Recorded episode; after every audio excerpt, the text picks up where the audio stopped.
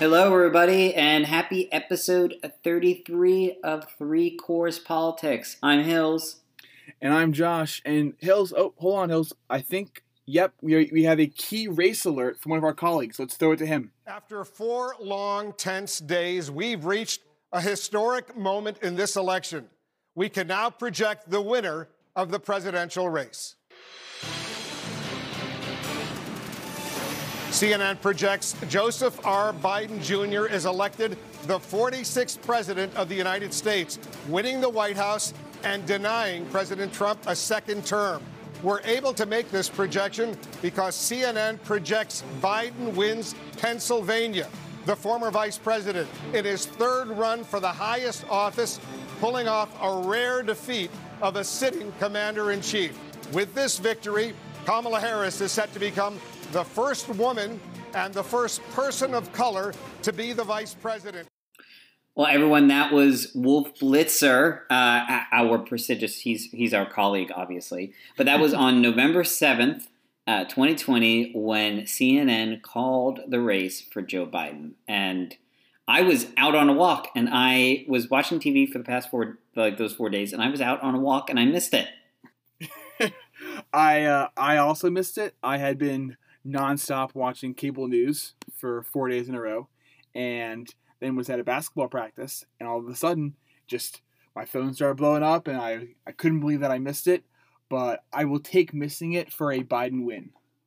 Yeah, me too. Me too. It's it's I I don't I mean I mind that I missed it, but like I I would rather it happen and I miss it, right? and then it didn't happen at all. Um, but w- with that, we you know, last last pod we gave you our predictions for the 2020 election, and uh, we got varying amounts of them right and wrong. But today we're going to give you an election recap. So we probably will do another episode on this, but we're going to take you through the winners, the losers, and the lawsuit. And Josh, do you do you want to add anything on that? Yeah, I just you know this election, despite as we're going to talk about, despite Biden being a big winner, uh, with the Electoral College. There's lots of ins and outs in how Democrats did and how they did not fare.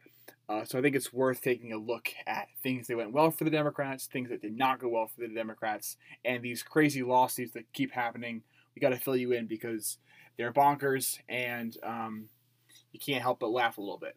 So the uh, capital C crazy, capital C crazy. Yeah. So it should be a very good pod, and we have lots of information for you guys. Yeah, we, we have a ton of stuff to talk to you about.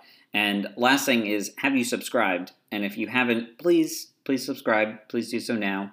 All you have to do is go to wherever you're listening to your podcasts and click subscribe. And if you love us or hate us or in the middle, leave us a written review on whatever podcast app you're listening. And if we get five or more reviews, it will help make the show turn up for more and more people. So thank you for doing that, even if you don't like us. But with that, uh, I thought of an interesting quiz question for you, and I will give it to you right now.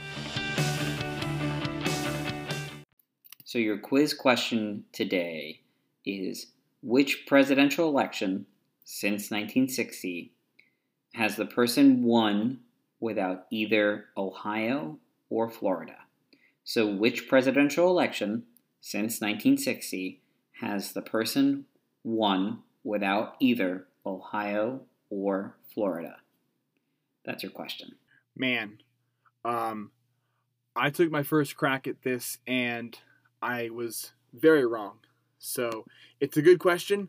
Uh, Florida and Ohio are usually the two states that uh, you have to win at least one of them, right? If you win both of them, you're in really good shape. Usually, if you win one of them, you're in really good shape. But uh, there was an election since 1960, so post 1960, where someone uh, won the White House without either of the states. So we will tell you at the end of the show. But uh, coming up right now, we're going to talk about the winners of the 2020 election. So we're going to talk about the winners of the 2020 election. Okay, all the people who won, the ideas that won, talk about the winners. We're going to start off on a positive note before we get real negative. So um, let's just take a second right now to just realize that Joe Biden and Kamala Harris are the winners. Just let that sink in for a second. Woo-hoo. Biden won, and Kamala won. It is very exciting. It, it, it cannot be understated enough. This is, I mean, this is the big prize. I mean, you know, getting Trump out of the White House is just so so phenomenally important and so, so, so good for democracy that this is the, the the big prize you know? They won and everything's fine. Right Hills? everything's fine. We we we won and the world is great again. Um so uh biden winning is the is the big winner. Um but some other things we should talk about is this is not really a win this is just kind of the irony um his electoral college victory uh, is going to have the exact same margin that Trump beat Hillary by in 2016. In 2016, it was Donald Trump 306 to Hillary Clinton's 232. Oh my um, God. And then this year in 2020, it's Biden 306 to Trump's 232. I should quick caveat in uh, 2016 there were two faith faithless electors who uh, went from Trump to Hillary, so it was technically 304 to 234, but if you but you know the actual electoral college victory was 306 to 232. That's pretty crazy. Some may call that poetic justice, I think. right? And they would be right. Uh, they would be right.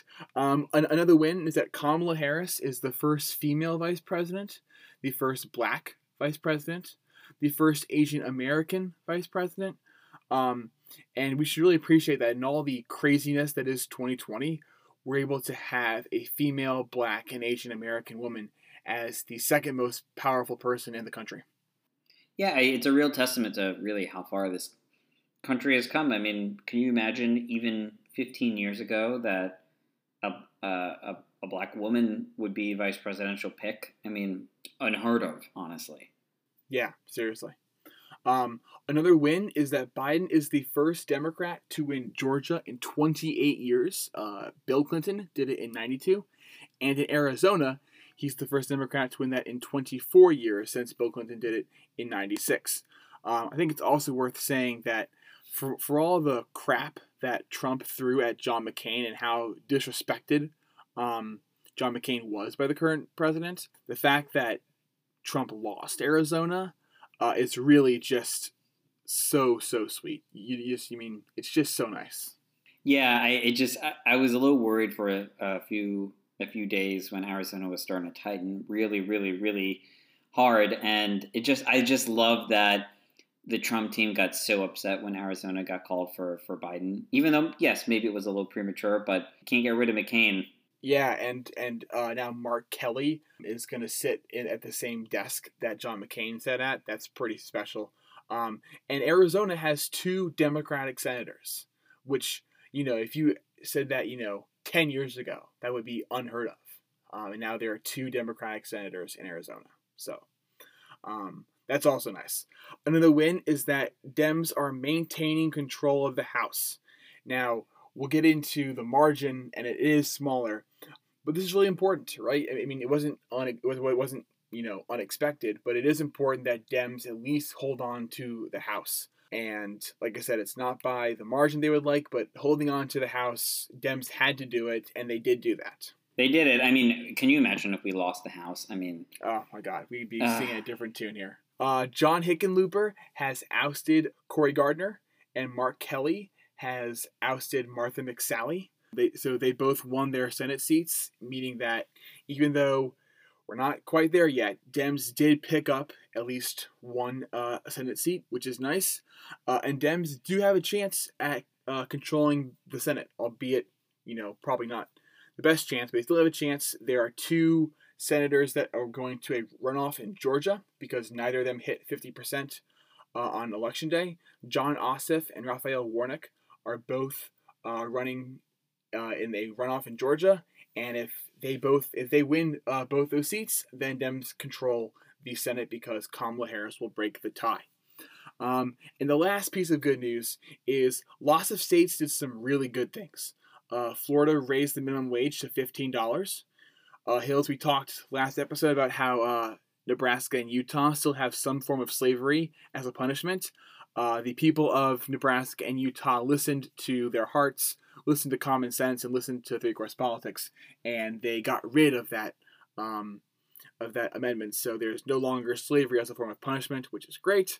Uh, California restored some voting rights to felons. Virginia created a bipartisan redistricting commission. Uh, Puerto Rico voted for statehood. Oregon passed uh, campaign finance reform. Colorado votes to eliminate the Electoral College, and New Jersey, Montana, South Dakota, Miss, uh, Mississippi, and Arizona all passed some form of legal marijuana use. So there is some good news to sit here as we sit here November 15th um, to think about in the election. Yeah, I mean, it's, it's uh, not only Joe and, and Kamala being elected, which is huge in itself. Like, I mean, on a state level, as Josh just mentioned, there's so many good things that took place, right? I mean, uh, we the story of the night may have been Joe Biden and also Trump doing better than expected in a lot of places, but um, I mean, this this was an election that had some really serious consequences, and I think I think we should take time to appreciate the progress that we've made. Yeah, I I totally agree, and I think you know, like you've said, um, we have made progress. We now maybe it's not what everyone would have liked. It's not as far as people would have liked. We you know we didn't pick up enough Senate or House seats, as I'm sure he'll we'll talk about a little bit later. Uh, but let's stay positive though. Yeah, I mean, and, and you know, I think our expectations got a little bit uh, too high after 2018 and where, you know, Dems swept in 2017 like down ballot races like city council races and all that good stuff. So I think we we had to put in perspective, right? Like this is a major presidential election. Trump was on the ballot and like Republicans came out. So despite all that, we got two Senate seats. We passed a lot of state level laws and of course we got the presidency. I mean like we should be jumping up and down. Yeah, exactly. There's always a little bit of Democrats being gloomy and gloomy and saying, "Oh, you know, we didn't get this, we didn't get this," but um, you know, the Republicans in 2018 held on to the House, or sorry, held on to the Senate, and they they said it was like the biggest victory you would ever know because they held on to the the Senate despite a very favorable map. Um, so uh, you know, let's praise the good news, and now we're and now we're gonna move forward and figure out what went wrong and how to try and fix it. Yeah, yeah. I mean, like, there are always two sides of this coin. We may actually, even if the Senate doesn't go our way, some of the, the progress that we've been talking about, whether it's on student loans, the environment, the economy, COVID. I mean, like, the fact that the matter is that, like, Biden already put out a COVID task force and it had none of his family members on it. I mean, like, crazy, right? That is very bizarre. I mean, um, doesn't, uh, Hunter Biden know all about COVID and, and how to solve it? You would think that there would be at least a few Biden family members, right? Because you always have to, you know, with the, the presidency is like a family mob office, right? It's like there should be unqualified people on a expert task force, right? Just to keep them in line. Yeah, exactly. And I think another thing that to think about is it, you know, with Biden going back in the White House, it seems like we'll have some norms reestablished. You know, uh, there was a Pfizer thing about how it was 90% effective against COVID for a vaccine, and you know, Donald Trump says, "Oh, this is great. You know, see, it's it's coming," and Joe Biden says, "Well, this is good, but you know, let's take some pause and we have to remember this and this, and here are the pros and cons." And um, it was nice to remember what a sensible president sounds like and what he does. Yeah, it's it's, it's kind of hard sometimes to remember, like. the the drama coming out of the Trump White House is like not a real a standard thing. Right, exactly. I'm excited. I'm excited to not pay attention to the news as much anymore. yeah, things will. I'm excited to uh, not uh, think to myself, "Oh God, what did the president tweet this morning?" It'll be nice. Yeah, like what what what conspiracy theory did the president of the United States share? Then hopefully, hopefully Biden doesn't do that, but you know we could be wrong. Right. Just just to think about for a second, folks, that it'll be really good at the president or the president elect, soon to be president, will not retweet white nationalists. That will just be nice. That'll be a nice thing to re- remember is not normal. I feel good about going into the losers of the 2020 election, Josh. This made me feel really good about all the the good things that did happen from this from this uh, feels like two year long election. yeah, exactly. Yeah. See, there's some positives. We gotta gotta gotta stay positive here. Yeah, there's some good things happening. Um, are you are you ready to move on to the losers? Yeah, I guess we should talk about the losers. We'll not only name the losers, but we'll also give you some give some tips about what we think should happen next. So the losers are coming up right now. So now it's time for the losers of the 2020 election, and there's quite a few of them. But let's start with num- the number one loser in the world, Donald Trump. he lost. he is the biggest fucking loser because he sucks. He could have honestly easily won re-election, pandemic or not, uh, because as evident, 72 million people voted for him, and all he had to do was appear competent and also change his tone just a little bit. Like honestly, seeing the results of the election right now, he all he needed to do was just a little bit, and he probably would have won, which is scary on a lot of levels. You know, he could have just not ran as an idiot and pumped up his accomplishments, and I bet most people would have thought he was the best president in the entire world because of you know people credit him with the economy, and they still credited him with the economy in these exit polls at the end of the day. And now he's just spreading conspiracy theories and undermining our very democracy by convincing his believe it all supporters it's rigged against him, which it isn't. You know, Trump always says everything he loses is rigged, so we shouldn't. It's a sign of not being denied anything for your entire adult life. But Trump is the biggest loser. And another thing about Trump I think is important is that, like you said, Hills, had Trump not gotten COVID, or if in his first debate he didn't come off as being, you know, abrasive and you know just mean, um, I really think that he would have had a you know a much better chance and probably would would have won, if not more convincingly than in 2016 than uh, he, than he, he did. But you know it just shows how incompetent and just how much how, how bad of a candidate he is. You know, um, he can't do the the simple things. He can't do the very very basics, and that's why he lost because he can't do the very basics of being a president. He he's his own worst enemy here, right?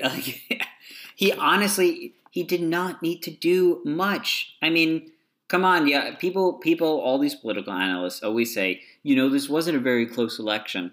I don't know. I beg to differ. I mean, the states that Biden won, he won by between 0 and like 3 points, which 3 points is like still a nice win, but it's also not a blowout victory. I don't know. This election was decided by a few states that, you know, less than a million people in in like five different states, which isn't a lot of people for 157 million people voting at the end of the day. So uh, it's a, it's a Right. win for Biden, obviously, convincingly so. But it also wasn't a blowout, and uh, all he had to do was was a little less Trump, and he probably would have won. Yep, but he can't do it. He's a loser, and that's why he goes on the loser column for Yes, he's the number one loser. So the next one is public polling, and we'll link 538 here as well. So, and I'm going to say mostly, but we're going to talk about this one just for a little bit, because and we actually may even do like a whole episode on this at some point in the in the near future. But I think there's a gray line here because it's not as black and white as it previously previously seemed on election night. So, first of all, polling errors happen. They happen all the time. They happened in 2016. And just because there's an error, that doesn't mean the polls are all bad, right? Because polling is a science and it's also not always 100% right. However, we have two presidential elections now that in most places seriously undermined Trump's support by at least three to eight points. That is more than usual errors, and that is also something that we should really talk about. Josh, you want to say anything before we go into the good and bad polling? Yeah, you know, I mean, everything that we read in 2020 told us that the pollsters had adjusted from 2016, that they were, you know, better, the polls are more accurate, and it's just not true. And it's very, very frustrating and something that we should talk about because we have to use polling. We can't just not use polling, right? We have to use polling, right? But we need polling to be accurate, we need to be reliable. And this is two presidential elections in a row where the polling has been wildly inaccurate for the most part. And we should talk about uh, what's going on and some of the good polls we saw, or the accurate polls that we saw, and the inaccurate polls that we saw. So, Hills, why don't you take us into some of those polls? Yeah, so here here is where polling was relatively good according to 538 averages. So in Iowa, there was a Seltzer poll the weekend before the election that, uh, including myself, everyone got crazy about that showed Trump up seven in Iowa. And we were like, how is this possible? Like, none of the other polling shows that, really. She got it right. I think he won Iowa by literally seven points. I mean, so that one poll in Iowa, and, and Ann Seltzer is, I think, like the, the most prominent pollster in Iowa, and like she's known for her really good polling. She got something right. I don't know what it was yet, but she got something right. Georgia, I think the polling was relatively good there too, because at the end of the day, Biden was at maybe like point something. It was basically tied. And at the end of the day, Biden won within less than a percentage point. So I agree with that too. North Carolina, at the end of the day, it said Biden was up by like one or even, and Trump was up one. And in Arizona, kind of. I mean, polls said it was close, and obviously Biden won by like 11,000 votes because it was close. But most polling had Biden up more. So some late polling in Arizona was good, the early polling was not. So those are where I think the polls got it actually right in 2020. And where I think the polls got it wrong in 2020 is a lot of places. Wisconsin, Biden was consistently up five to seven points. He won by 0.5 points. Michigan, Biden was up between five and nine points, and he Biden won by like one and a half points. Pennsylvania, Biden was up pretty much between five and six, and he he's up by only one or two. Florida, Biden was up three, two to three at the end of the day, and Trump won it by three to four points. And for Florida to get three to four points is a blowout. Uh, Ohio, Trump was basically oh, up God. one in all the averages, and he's he won it by seven or eight. And we'll talk about this a little bit more. District level polling. So these these were really terrible, and these are lots of private polls that we have not seen, but they're what some people who like are in the industry see, and people who that you have to pay for. All this like polling of like different congressional districts, and it showed Democrats having a huge, huge advantage in all of these congressional districts, which showed other analysts that okay, this might actually be a really blowout win for Democrats. But it did. It obviously was very wrong because um, we're going to get to it, but we're going to lose seats in the House. So none of that stuff was right. Josh, what do you think? No, I mean, I, I think the the polling, um, and maybe Hills, you and I read too much into the polling. Um, the other thing I think is important to mention quickly here is that it is tough because this is a, during a pandemic, right? And so it's hard because so many people had already voted, right? So how does that change polling one way or the other? I don't know if it does or doesn't, but these all these late polls that that showed the race, you know, being tight like this or this or this or that, or did it take into effect all the uh, people who early voted? You know, I think you know we hit hundred million people who had early voted by the time that the election day came around. And so, how does that change it? Um, and I don't have the answers. I'm not a pollster, but it just feels like there's got to be a better way to account for that. And I don't know how, how you do it, but polling is like it, it's it's a big problem, and it's it's hard to know which polls to trust and which ones not to because you're right. If you look at the district level polling, people were saying that there's going to be this big blue wave and that you know it's more likely that there's a Biden blowout than there is, you know, a Trump narrow win, and all that stuff just didn't didn't come to fruition, and it's frustrating. Yeah, it's very frustrating, and there are some partisan Republican pollsters that we've we've talked about that sometimes they got it right in some of these states, and sometimes they didn't. I mean, if you look at this, the states we just talked about, it's the Great Lakes that were wrong. Um, you know, mostly, I mean, of the, of the five states that we listed uh, that were bad polling, four of them were in the Great Lakes region, you know, Wisconsin, Michigan, Pennsylvania, and Ohio.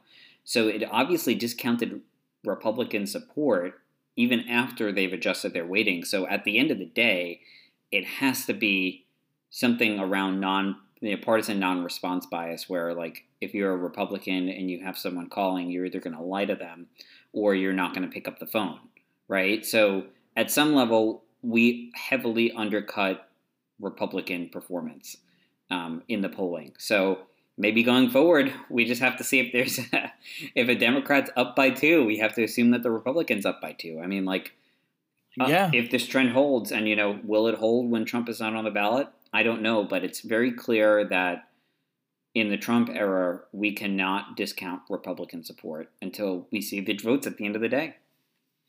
Yeah, absolutely. After polling, the next loser is down ballot Democrats. And down ballot means anyone who, you know, not the presidency, but people like Congress and state houses and all that stuff. So Dems got killed down ballot. No, no, we got killed. Not as bad as other years, but we got killed. We're going to lose 10 to 12 seats in the House, which we were projected to, to expand our majority by 10 to 12 seats. We're going to lose 10 to 12 seats. And these are these are Democrats in probably, you know, pretty kind of red areas, but still Democrats who had massive cash advantages. And we lost 2 to 5 Senate seats in 2020. We were supposed to get the majority easy and we we lost it. I mean, you just look at Maine. Sara Gideon underperformed Biden so much she got crushed by Susan Collins, and Sara Gideon had millions and millions of dollars at her disposal. This was absolutely terrible from Congress to state houses. We lost so many state house races and also competitive down ballot races. And this was supposed to be the year we punished the GOP, and it didn't happen. We were supposed to punish them for all their crap, we were supposed to punish the Senate for electing, for nominating Amy Coney Barrett and confirming her. And our side, the Dem side, had millions and millions and millions more dollars than their GOP competitors, and we still lost big races because we did not get our people out to vote as many as much as they did. End of story. And this is this is another reason why um, the polls were so infuriating. The last poll that uh, had Susan Collins up was from like February, right? Sara Gideon had consistently been leading, right? In March, April, May, June, July, August, September, uh, like consistently. October, right? Consistently. And she and she got crushed. And you know, I think this is what makes it so hard is that you see all these polls and you see like, oh my gosh, Dems could do this and do this and do this, and then you're sitting there on election night and you're just waiting for good news, and it didn't happen until Arizona was was called prematurely by Fox News, right? So, um, you, you know, Dems got killed. It seems like lots of people went for for Biden and then just voted Republican the rest of the way down, um, and you know the year that the GOP was supposed to be punished, like you said, Hills, for what they did to RBG and all that stuff, it just didn't happen. It didn't happen, and and we're going to talk about why it didn't happen. But the fact of the of the matter is, like down ballot Democrats, we at the end of the day, the GOP turned up more voters than than we did, right? Or people who voted for Biden, as, as Josh just said, ended up not voting down ballot because they didn't trust Democrats like whatever it was, we you know maybe spent too much on ads and not enough on organizing. I mean, the a hundred million dollars yeah. that Bloomberg committed in Florida. If you paid staff staff people sixty k for a year, or if you just paid them for sixty k for you know until the election, you could have hired over a thousand organizers to be in communities and like paid people to get people out to vote. Like, I don't know. That sounds like a really good use of money to me but uh, yeah, it was it's not good. Yeah, and the last thing that I'll say, Hills, about this, because then we're going to move on to messaging, is Democrats were kind of caught between a rock and a hard place here, where they chose not to get out there and knock on doors because of the pandemic.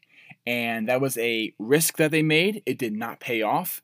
And it's very simple to say, oh, well, we should have done this, right? But the Democrats had already made their bed. Joe Biden had made the bed of here's the deal we are not going to go door knocking we're going to do zoom we're going to do this we're going to do this and then the very last minute in like october he was like oh wait we should probably do some door knocking right had we been doing door knocking had we done these rallies like that, that, that trump had done you know, I think it's a different race. I think Dems probably do expand their majority in the House. I think Dems probably do do better in the Senate, right? But they made this bet. They made the bet of we are going to be responsible. We are going to not hold rallies. We're going to not do door knocking. We're going to do it all through Zoom and fundraising calls and this and phone banking, and we're and it's going to be fine, right? And it wasn't. And you know, it's, it's a calculated risk that almost cost them the presidency right? And Dems need to do some big thinking uh, in 2022 and 2024 if they want to get this right because they got this really wrong. So this is the big. This is one of the big things that I think we need to talk about, and maybe we'll talk about it in future episodes. But something that we should not forget about is the messaging that Democrats had in 2020, and I think this was a big, big, big fail that we cannot discount, and it will, or if we do, it will decide our fate for the next four to six years. So we had bad messaging, and the reason I say that is because 72 million people voted for Trump. Yeah, of course, there were people, millions more voted for Biden but the fact of the matter is, still, your opponent still got 72 million people with no plan after four years of Trump, after four years of all the news sources and everything separating children, using the government to its advantage. It's still, it's still, he, we had four years of him doing everything possible, and he still grew his vote share in a high turnout election. That tells me that your messaging was really bad because no one should have. He had literally no plans for a second term, and he still got more votes. So that's that's number one. Number two, as you know, whether you love the defund the police message, whether you hate the fund, defund the police message, it is now crystal clear with data that we have that at 100% cost us seats in Congress. And what we need to do is we need to change the slogan. Whether you support the policies of defund the police or not, I mean, if you support it, you need to change the slogan. We can we can figure it out in a marketing meeting. But you cannot have defund the police be the slogan that the GOP puts on your candidates because it lost us House seats, it lost us Senate seats, and we can see that because people voted for Biden but not down ballot. And that was a big reason why. Obviously, we know this, and smart Democrats know they're not actually talking about getting rid of police, right? They're talking about re- redistributing um, all the money that, that police officers get, right? But the problem is enough people don't know that who are not, you know, as well informed on the issues as you and I are. When you say defund the police, it sounds scary, and then the Republicans run ads telling you how scary it is, and you're like, well, I, I, you know, Biden won't do that, but is my local congressperson, are they going to do it? They're a Democrat. The whole AOC thing is so scary, and they end up, you know, saying, well, I'm going to be smart here. I'm going to vote for Biden, but I'm going to vote Republican the rest of the way to ensure that I get Trump out of the office, but that the police are not defunded. And, you know, it, like you said, it cost them in, in, in many, many races. Yeah, I mean, I understand what defund the police means. It could be reallocating money, it could be supporting the police with other folks who know how to handle certain situations because we put too much emphasis on police to handle every sort of situation that they're not mental health professionals, right? So I, I get it and you get it, but millions of other people did not get it and they only hear from Fox News, which clearly gets it but doesn't want to tell the truth. So that's number one. I mean, it's not just defund the police, but you know, we didn't communicate why Democrats were the best choice. People voted for Biden, but not down ballot. And there's no way against, you cannot argue against this. Millions of Americans in competitive races didn't trust Democrats to make the change they needed for themselves, or else they would have voted for them. I mean, it's it's really crystal clear whether it was ads, whether it was door knocking, anything else. The Democrats didn't make their case for a future clear to them, and Trump didn't have a, a clear future, but they didn't they didn't need to hear it from from Trump. They needed to hear it from Democrats. I know it's an unfair argument, but that's where we are right now. If we want to win more and more seats, we have to go and make the case to these voters in these swing states, and we need to make it crystal clear. And we cannot say, well, the other side isn't doing it because they don't have to do it, as evident as this election. And Hills, the one thing I want to add really quickly here is that it was very clear in this election that the voters wanted to get Trump out of the White House, and that's why they voted for Biden in overwhelming numbers. It is also clear that voters wanted to keep more Republicans in the Senate and in the House, whether it's a check, whether it's a check on Biden or you know they want to make sure that um, these radical left ideas don't get uh, implemented. But people didn't like Trump, so they didn't vote for him. Right? They would have voted for Biden more. But they also said, you know, Republicans down ballot in Senate, House, and local levels have done a better job of getting out their message. So I will vote Biden, but everything else I'm voting is for the Republicans, and the split ticket voting that we didn't think was going to happen actually happened a lot. Yeah, it happened. yeah, we didn't think it was going to happen anymore, but it happened. So Trump made inroads with with white people supported Trump in overwhelming margins, not as overwhelming as he needed obviously, but he also made inroad with Hispanic voters, Black voters in Florida, and you know, especially in Florida, and in many parts of the U.S. It's clear that we can and never should take these groups for granted. I mean, Hispanics are not one big group. I mean, there's many different ethnicities there, and the same with African Americans, right? But Trump didn't even have to have a plan, and he made inroads in these communities through marketing, whether it was his marketing or whether it was someone else's marketing. They thought he was the best choice for them, and that's a big problem, right? The fact of the matter is, millions, 72 million people plus voted for Republicans because they thought they were the best choice for the country. And that is a big problem, and if we cannot get this right in 2022 and 2024, we're never going to win and expand our majorities. Simple as that. Yep, I couldn't have said it any better myself, Else, You know, Trump got his voters out, right, to a larger degree than I think people thought, right? But you look at Florida, right, and you look at Miami Dade County. You know, that was an early trouble sign where Hillary won that by, you know, a lot, like a lot. It was like 30 points. And Biden was up 10 or 11, so he's up, right? But he's not hitting Hillary's numbers, which means that Biden's messaging the messaging and organizing of Democrats in that county, in Miami Dade, was not at the same level that Hillary Clinton was at in 2016, right? And that should tell you something about the messaging that we had this year.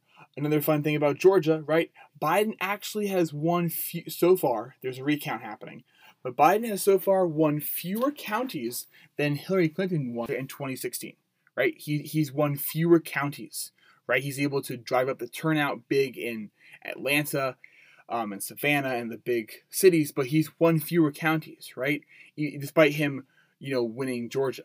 So there is a messaging argument here, and Dems need to get their shit together and figure out what do we do wrong, what can we not take for granted, what do we have to change about our messaging if they if we ever want to do well uh, and not live in a conservative Republican uh, government for the foreseeable future. Exactly, exactly. We need to or organize on the ground, and we need to have a clear message of what we're going to do for them. Why are we going to make these li- their lives better? And then we might actually win. It's, it's that simple, guys. I mean, we didn't do enough of it this election, as clear as day. So the last thing, the last loser of the 2020 election was critical thinking, and we've touched about a little bit about this, but people are believing everything they hear. There's no more critical thinking. 72 million people voted for a man with literally no plan for a second term. He didn't even release a health care bill. He said he was going to do this for four years. He hasn't done anything, and he still got rewarded with votes. It's very clear. I mean, we're we're in a tribe tribe against tribe mentality. His voters are believing conspiracy theories without any proof. It's just, you know, people are not, especially on maybe the other side of the aisle, people are not thinking critically about anything anymore. The whole rule is about, well, a candidate can't win if he's got no party platform. Of course he can win. He almost did win right? And it's not just a Trump thing. It was a, it's a whole marketing effort. It's a whole propaganda and marketing effort. But I think critical thinking is is is definitely a loser of the modern the modern era. It is it is really sad to see critical thinking kind of die in this election. I don't know what brings it back. You can't make a rational argument anymore to Republicans, especially some that are so fringe that they can't, you know, believe. I mean, the whole QAnon stuff, right? The fact that the fact that that's even a thing, and there are QAnon members in Congress now, right? And uh, Kevin McCarthy is telling people that we have to give them a chance, right? We have to let them have their say. Like, you know, thinking critical thinking has gone out the door right now, and it's all about conspiracy theories. And there's and it's really up to social media to fight this. It's up to Facebook, TikTok, Instagram, Twitter, right? All these organizations have to fight this and have to block it and have to call it out when it happens. And they're starting to do that, right? But they have to do that uh, in order for critical thinking to come back, right? Because right now you can go on the internet and go down as many dark webs, you know, conspiracy theorists, things as you want, and you will find people who agree with you. And it's sad and it's bad for our democracy.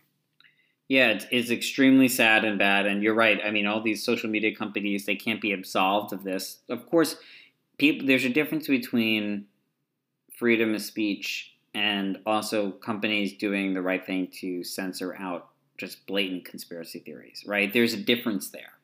you can you can disagree with Biden and Democrats. You can say it's not the right co- course for the country, but you also can't just post things that are blatantly not true. I mean, like these are private companies; they should have a responsibility to to send to to police. You know, to police this sort of stuff. If I'm if I'm posting about how you know all Republicans, you know, eat babies, that's that's that's a lie on a, on a grand scale. I shouldn't I shouldn't be allowed to do that on on a a website, right? Like Hills, I don't know. Let's Yeah. let's put it this way: you can disagree with Biden, and you can also believe that he doesn't pray to Satan. are you sure? Uh, I was, but not anymore. you can Yeah. you can you can disagree with Biden and know that he's not a pedophile. you can disagree yeah. with Biden and know that you know he doesn't uh, worship Satan and is eating babies. Like you know you can do both of those things. You can say Biden's not the right person for this moment, but he's also a good and decent human being who has suffered immense tragedy in his life. Right? You can respect the person and still disagree with them on a policy level. And you see some old school Republicans like John Kasich and George H.W. Bush, uh, sorry, George W. Bush, doing these things, right? And but also be saying like, you know, but it's it's okay to, to, to, to disagree with him on policy, but you have to believe he's a good person because he is. So Yeah, even if you don't like him as a person, you can still uh, uh, you can still be like, I hate I hate him, but the election's fair. He we lost fair and square. I mean, because because they did. But yeah, I mean, we need to go on Fox News more. Pure and simple. Doesn't matter how bad they are. We need to we need to put our message in front of voters because it's very clear that we our abdication of doing that has has almost lost us a lot more. So, totally agree. Totally. Agree. boy, we're at the end of the losers. Whew. the quick take losers of 2020 election. We are going to be talking about the lawsuits that are happening coming up next. So, the last part of the podcast today, we're going to talk about the Trump lawsuits and their impact, if any of them. So, Trump and his campaign have filed absolutely dozens and dozens and dozens of lawsuits in courts against the vote count, saying, you know, that votes were illegal, that hard ballots were harvested, that they weren't valid votes because they were they arrived after election day and counted after election day, which is all just untrue. And they're they're just sore losers because all legal absentee ballots have been counted and they didn't, you know, they didn't prepare for that. So far, Republicans are one and twenty in the courts. The courts have been the courts have been throwing out lawsuits left and right because there is absolutely no proof to the lawsuits that they're they're they're putting into court. They have no proof. The only proof that they have were stories from their supporters who were very poorly trained at being an election poll worker and have no idea how election law works. And there are stories about people being mean to them, them not being able to get close enough, even though they were pretty close, about how there were no Republican poll watchers in the room, which every literally every precinct had a you know poll watch. There were 30 in Philadelphia. There were over 30 poll watchers in the room. So um, the only thing that they won was in Pennsylvania that ballots that came in between November 3rd and November 6th that had problems with them couldn't be quote cured and there's a process in Pennsylvania that if you have a problem you can fix the problem with your ballot and then it'll count. So the court they got a win by saying if your vote came in after election day you can't fix your vote anymore. So they won by disenfranchising voters, which it's about 3,000 people, I think. Their goal in all this is to ruin trust in the process in order for them to take one case and go all the way up to the Supreme Court.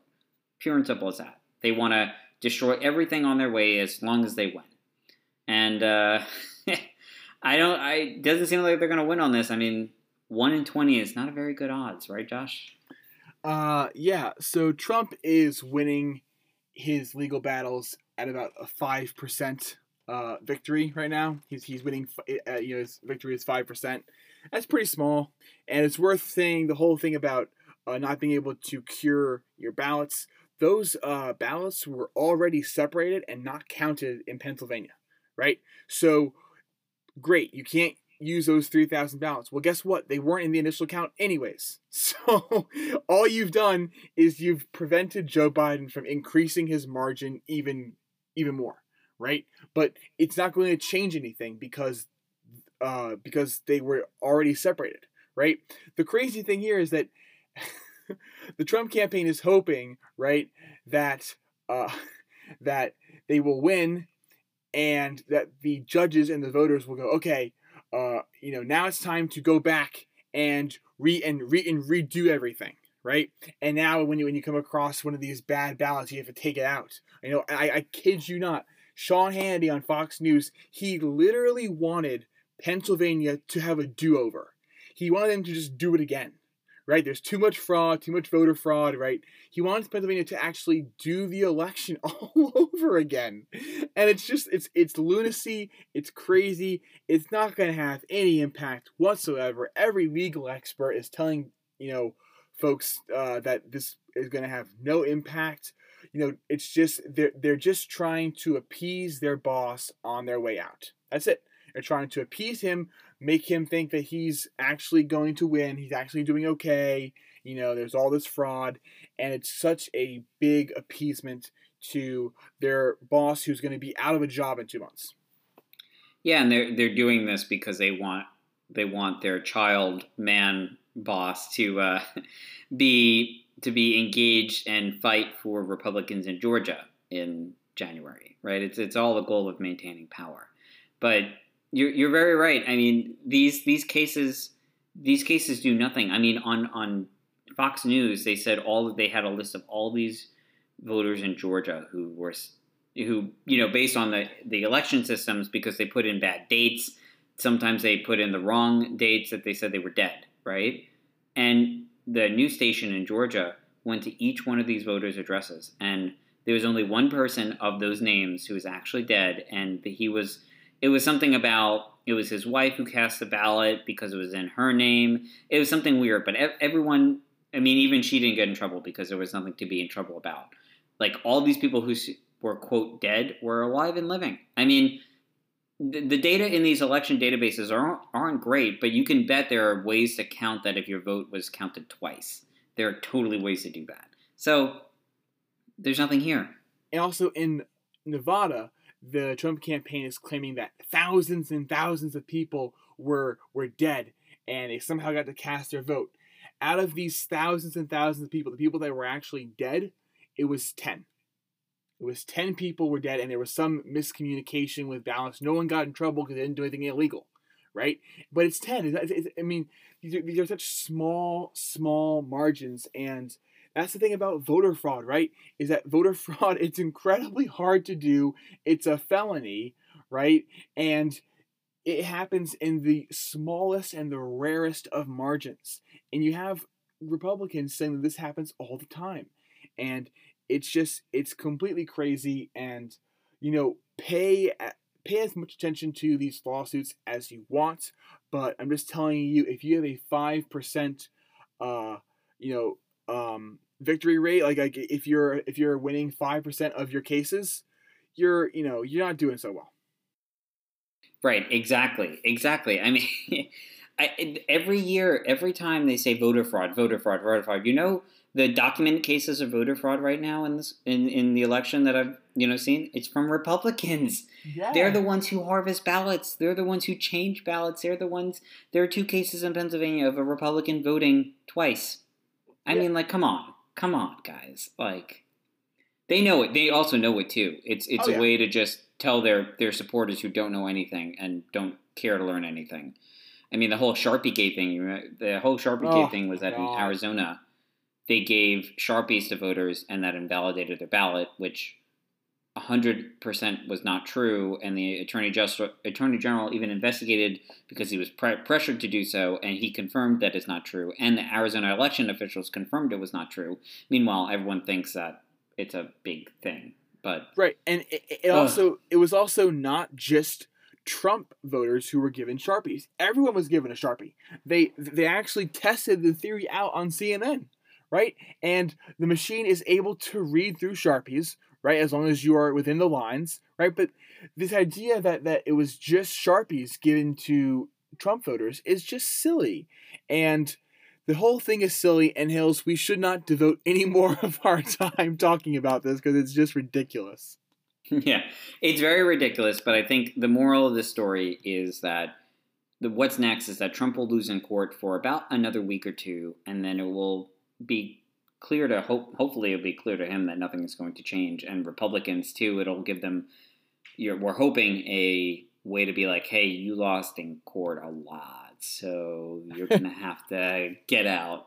We'll see, but there should. I mean, what's next is that we're probably going to see more losses for Trump in court. Yeah, I, I think that's um, definitely what's what's uh, what's coming up. And Hills, can, can I just uh, very very quickly, um, uh, this morning everyone was freaking out, thinking that Trump had conceded. Hills, have you seen this? No, I haven't seen it. Okay, so um, I, I'm trying to find it. Okay, he, here it is. So everyone's freaking out because they thought that that Trump conceded. Here's what Trump tweeted out at about uh, 8 a.m. this morning. Yeah, around 8:30 or so, he tweeted out, "quote He won because the election was rigged." Then, in all caps, no vote watchers or observers, end quote or end uppercase, uh, allowed vote tabulated by a radical left privately owned company Dominion with a bad reputation and bum equipment that couldn't even qualify for Texas, which I won by a lot, the fake and silent media, and more. Then everyone's like, oh my god, he said he won. Right? So everyone was like, oh my god, Trump oh, won. Right. And then they they started uh, blacking out the rest of his tweet and just saying just retweeting the thing that, that, that, that of Trump saying um, he won, and so everyone thought that everyone on Twitter was joking that Trump had conceded. Trump tweets out two hours later. He says, "Rigged election, we will win." And then he tweets out again right after that, and he tweets out, he only won in the eyes of the fake news media. I concede nothing. We have a long way to go. This was a rigged election. Oh my God. A long way to go. I think he's, I mean, whether he knows it or not, it's very delusional. God. Oh, I just think that's hysterical that he was on Twitter realizing that people thought that he conceded. So he has to go back and say, I concede nothing. I concede nothing. oh, God. All right.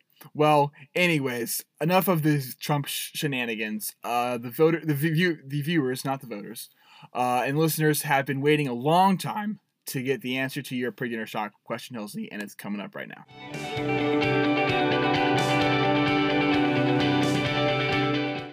The moment you've all been waiting for, the answer to the pre dinner shot question. All right, so what's the question? Which presidential election since 1960 has the person won without either Ohio or Florida? The answer is 2020. Ah! Trick question almost. Biden. Biden was the first president since JFK to win the election without winning either of Ohio or Florida. Swear wow. to God. That is that is crazy. And in every single election after 1960, a president has won mostly both or uh, and one of them was uh, just Ohio.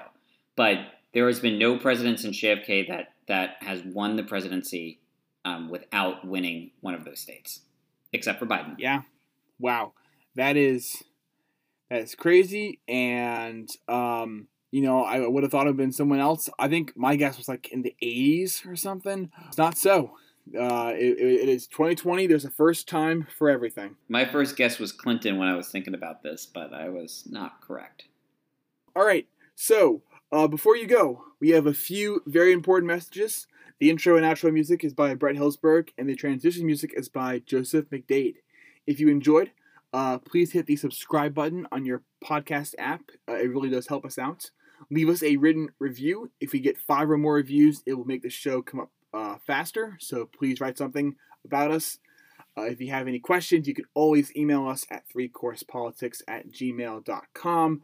Thank you guys so much for listening to us as we recap the winners, the losers, and these crazy, crazy lawsuits. Uh, Hills, anything else? No, no. Let's let's hope we can get to January twentieth. Yeah, let's let's hope. All right, guys. Uh, we will talk to you all again very very soon. Bye, everyone.